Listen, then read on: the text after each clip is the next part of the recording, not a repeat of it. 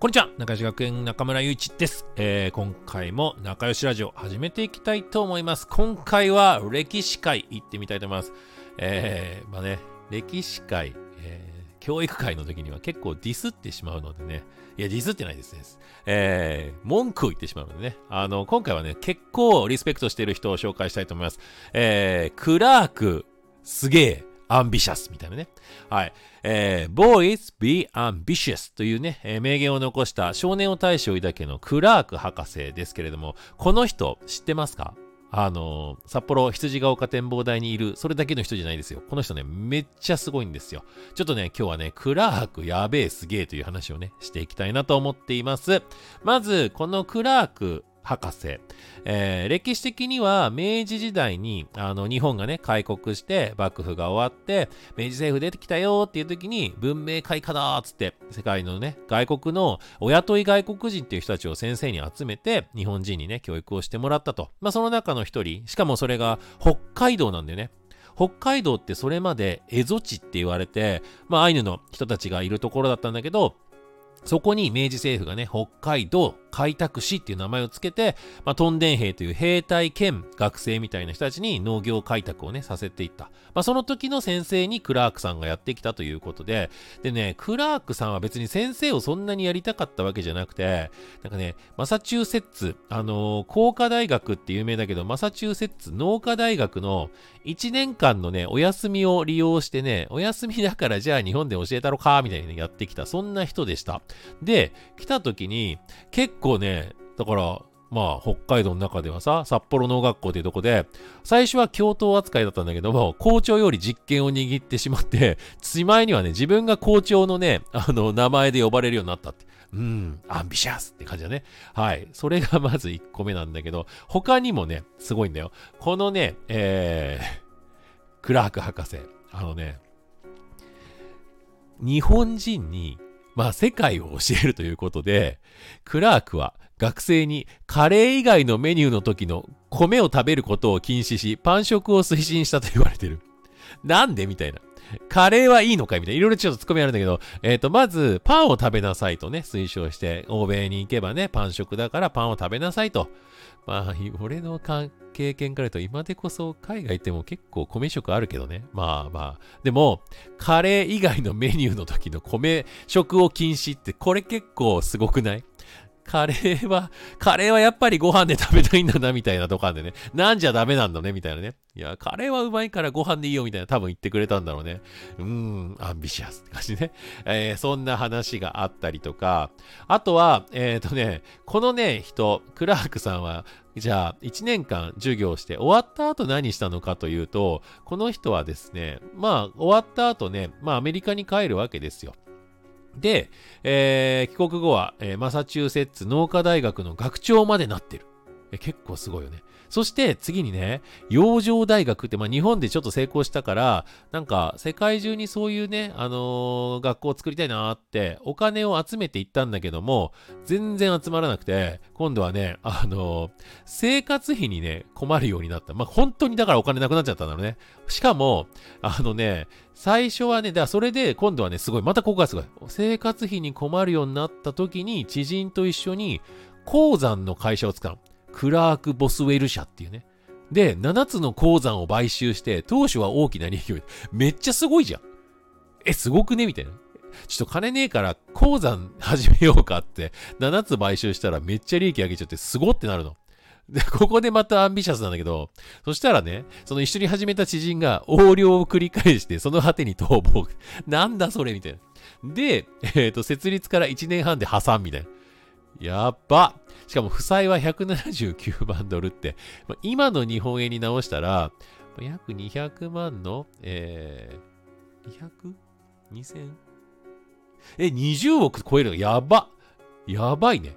そんな負債を抱えて、しかもおじさんから破産をめぐる訴訟を起こされて、裁判で罪に問われなかったけど、晩年心臓病にかかって死んでしまうみたいな。え、すごいアンビシャスだよね。いや、もうドリーム叶えてドリームなくしてみたいな繰り返してね。あ、ちなみにね、彼はね、11人子供作ってますね。アンビシャスですね。もういろいろアンビシャスですね。で、まあ今何度も言ってこの boys be ambitious っていうね、この言葉。これ実は、言葉はね、これで終わってないんだよ。あのね、まあ少年を大将抱け。boys be ambitious. 今でこそまあ boys and girls って言うと言いたいとこだよね。えー、少年少女よまでちゃんとね言ってあげるとか、まあもっと言ったらいろんな人もみたいなね。で、あるんだけども、これね、正確にはね、boys be ambitious like this old man、私のように、この老いた私のように、えー、大使を抱けと言ったのね。だからこの言葉を聞いて、俺のようにお前らも夢を持てって言ったって言うんだけど、ね、最初この背景知らないとやっぱさ、え、なんで？お前誰だよってやっぱなるんだけど、いや、クラークすげえよ、やっぱ。ね、だから、日本に来て1年間でね、夢を、まあ、見せて、叶えて、で、さらに戻ってからも超夢叶えて、で、失敗して、みたいなね。っていう、まあ、人生を過ごしてるんでしょ？え、すごい人だよねっていう意味で、まあ今日はね、紹介したかったなーなんて思ってるんだけども、あの、しかも50超えてからなんだよね、日本来てんのが。で、だって今話した話全部50超えてからの話なんだよ。で、59歳で死んでんだよ。すごい壮絶な、じゃ1年半でだから成功して失敗するっていうのもすごいなと思うけどね。だからね、これ内村勘三っていう有名な、まあ日本のね、えー、偉人がいるんだけども、この人が言ってんの。アメリカ行った時にクラーク先生に教えてもらいました。植物学を教えてもらいました。クラークさんはね、あの、植物もそうなんだけど、科学とかね、有名なあの、勉強教えてくれる人で。で、だから植物あんま大したことなかったらしいの。だから、内村勘三がアメリカに行った時に、え、クラークに植物教えてもらうとか、マジ不思議なんだけど、みたいに言われたんだって。そしたら、でもね、やっぱさ、その教えに基づいて日本はさ、植物学もすげえ進歩してたりすんの。だから、やっぱさ、学問って、知ってるだけとか、どんだけ研究して偉いかというよりも、やっぱりさ、学問ができるかよりも、その学問を青年に伝えることができる人。これがやっぱ先生と呼ばれる人なんだなって、もうここ俺結構感動ポイントで。